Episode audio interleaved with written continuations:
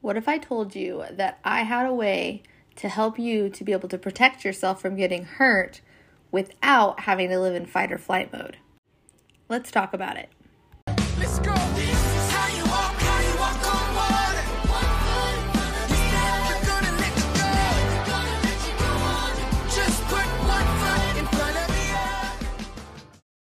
Hey, friend, you're listening to the Reflections Podcast, and I'm your host, Jerica Snyder.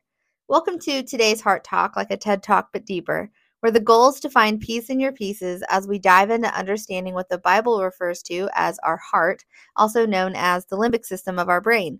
I'll teach you how to overcome strongholds and old wounds that have kept you bound to unhealthy thought processes and coping mechanisms so that you can begin to experience true healing, peace, and joy that only Jesus can bring.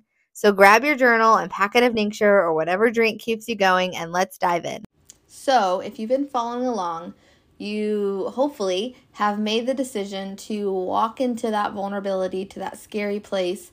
You understand that the first step, once you've made that decision, is to take an action step, which is to lower your guard and walk out of protection mode. You know, you want to try and not live in fight or flight mode all the time anymore. But what happens when you do this and you get hurt again?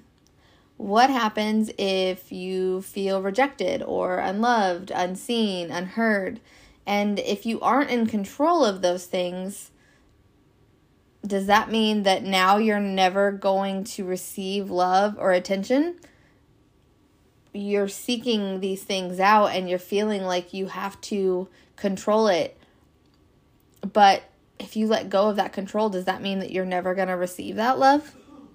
So, more than likely, when I just sat there and mentioned things like receiving love or attention, there's a few different responses that people have. One that may have made you go, ew, gross. No, like feelings? No. Like i don't i don't want those things. I don't want to be involved with those things. And if you still felt that way and you even if you have or even if you haven't listened to the last couple podcasts i recommend going back and listening to those again.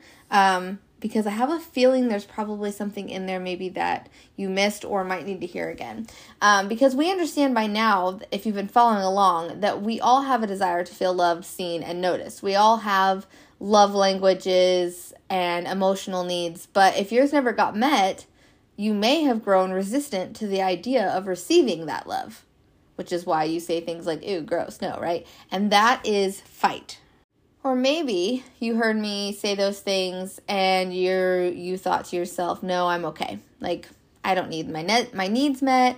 I get fulfillment out of helping others. I don't even know what my needs are." That type of a thing. I relate to this one. That was my thought process and yes, you do. You have just suppressed those desires out of fear of them not getting met.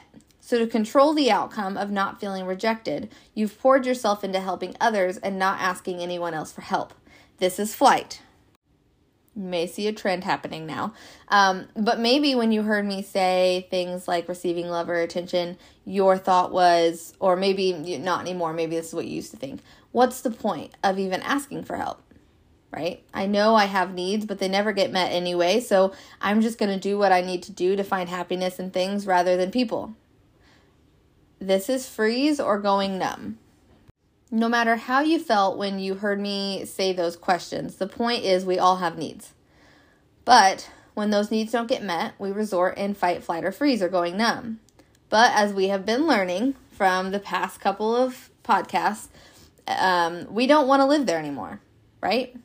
We are now going to start taking the steps to heal and walk into lasting peace instead of throwing ourselves into coping behaviors to control what we can to find moments of happiness.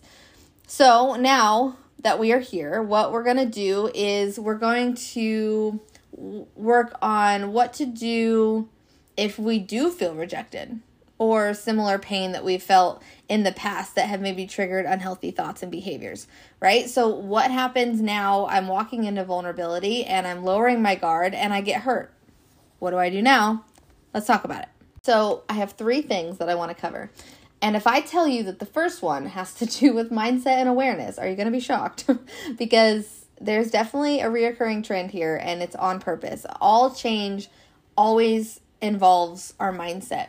And the first step is to understand and be aware that the fact of the fact that we are all hum- humans who are wounded living in survival mode. The only people not living in survival mode are those who ha- are st- are taking this process to walk into healing and making that conscious decision to not be in survival mode, but they're still wounded people. We are all wounded people. We are all searching for peace and confusing it with moments of happiness. And because of this, it is impossible to find lasting peace in humans. We understand that if someone is feeling triggered, they are going to react in their normal coping behaviors or feel like they have to protect themselves, right? If they haven't been through this kind of healing. It rarely ever has to do with you specifically or your character specifically. And we understand that we are all carrying a lot of baggage. So it's hard to carry others as well. So we have to be aware of this. This is uh, because, well, it kind of leads us into the next thing that I'm going to talk about. But that's checking our expectations, okay? So you have to have this awareness, and the next step is you're going to like I just said, check your expectations. If we are expecting others to meet our needs all the time, no matter their role in our life, we will always be hurt. And I believe that the reason for this is to keep us looking for something that isn't of this world. Because there isn't a single thing in this world that is going to give us lasting peace. Eventually, what happens is when we're searching for these things is we get bored or we get hurt. And regardless we it, we tend to kind of resort to other things because like i said we all have a desire to find hope and peace. And when we're looking to the world for that we don't find it. We we all want to find something that's going to help us feel joy, right? We we run from pain because that's what our flesh is designed to do. It's designed it's designed to protect us, right? When you think about the example I always use of the hot stove, like if you know something hot is going to burn you, then you tend to stay away from it. And so, you know, that's kind of it's there for a reason. But what's happened is now we run the second something even resembles pain, or the moment that something no longer brings us happiness, we think, oh, this is not good, right? So we have to switch up our expectations. If we want to find lasting peace, we cannot look for it here on this earth. I know that not everyone listening to this is necessarily going to be a Christian, but I haven't found a single thing other than the hope that comes with Jesus in heaven that allows me to have lasting peace. And I challenge you if you are somebody have who has found something in this world that gives you lasting peace, I mean enough peace to walk through the struggles in your life and to feel peace and not anxiety. Like I I I would be very interested to hear that. And I believe that this is why we are never truly fulfilled here on earth because we weren't created to want or desire to stay here. We all have a desire to find that hope and peace that that I've only ever been able to experience from God, right? And so when we place our expectations on understanding who God truly is, we can finally feel love and peace. We can finally feel heard we just have to get our hurts that are keeping us from believing that we can be loved or seen. We have to get those out of the way. And we have to stop trying to seek it from others. And then the third thing that we have to do is stop expecting people to always let us down. And you're like, wait, what? Didn't you just say that we need to stop expecting people to bring us peace? Yes, I did. but when we are looking to people to give us lasting peace, we will be disappointed at some point. However, not everyone's intentions are bad, and not everyone is going to be malicious or put us down like other people in our past have. So when we stop expecting others to heal us by always meeting our needs and start allowing them to love us the best way that they can, while also understanding they are human this is when healing our wounds can take place. I know that feels like a lot, so I'm going to keep going into this. Others may not be able to give you everything that you need, but God can still use them to show you his love if you let them. He does hear you. He does see you, and oftentimes he will use other to others to give that love that you are needing to you. But when we have a constant mindset and belief that we will always be disappointed or our guard is constantly up just in case they do leave like everyone else, we don't allow God's love or peace in. We want to be heard and we want to be seen, but that belief that we won't keeps us from experiencing what it actually feels like. So basically what I'm saying is you don't want to put your expectations that that these people are in a position that God should be in. But you also don't want to put them in a position to where you assume that they're always going to hurt you. What I'm saying is we understand these people are humans. And so I'm going to seek the peace that I'm seeking through God. And I'm going to be open to God using other people to love me, to walk me through healing, and not be so off put by every single person that I meet or anybody that challenges me to want to get better. I'd also like to add to that idea of our beliefs keeping us from experiencing our needs actually being met. And I believe I'll dive more into this in the near future because this is a very top this is a, a topic that I'm very passionate about. But I want to speak to those who have experienced church hurt, okay? As Christians, we put a lot of that same unhealthy expectation on the church that I just mentioned we put on people and we forget that those that make up the church are also those wounded humans with situations that need to be worked on that I talked about earlier. We think because the Bible talks about the importance of church that we need to put it on a higher pedestal. And while, yes, church is very important, it's a very important piece of experiencing God, it is not God, okay? The foundation of your walk with God is you, it's not the church. Think about a marriage. What makes a marriage is not the officiant that marries you. It's not the location you got married, the house that you live in, the rings you wear, or the kids you have, whatever. It is the decision that you make to devote yourself to that person. It is the actions you walk in daily or the things that you no longer do because of that commitment to that person. The same is true for the foundation of your relationship with God. The church is important, but it is not the foundation. And because the church is made up of wounded people, you cannot put them on a pedestal that only God should be on.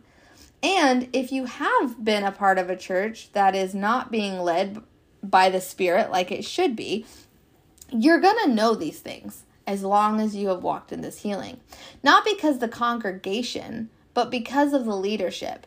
If you have been walking in your healing journey and you've been honest, very honest, and had those conversations with yourself, those vulnerable conversations with leadership, and you are still feeling like there is something that's not right, then that may not be the church for you. But that doesn't mean church as a whole isn't for you.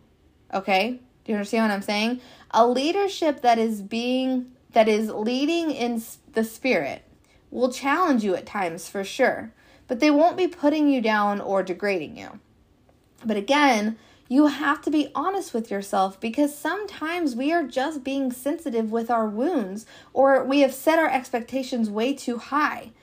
And even the most amazing pastor in the world is not God. So you can't put them in that position.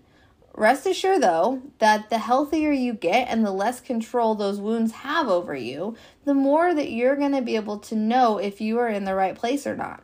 And if you are someone who did experience church hurt and walked away from God because of it, I want to encourage you to understand that again, church is not God.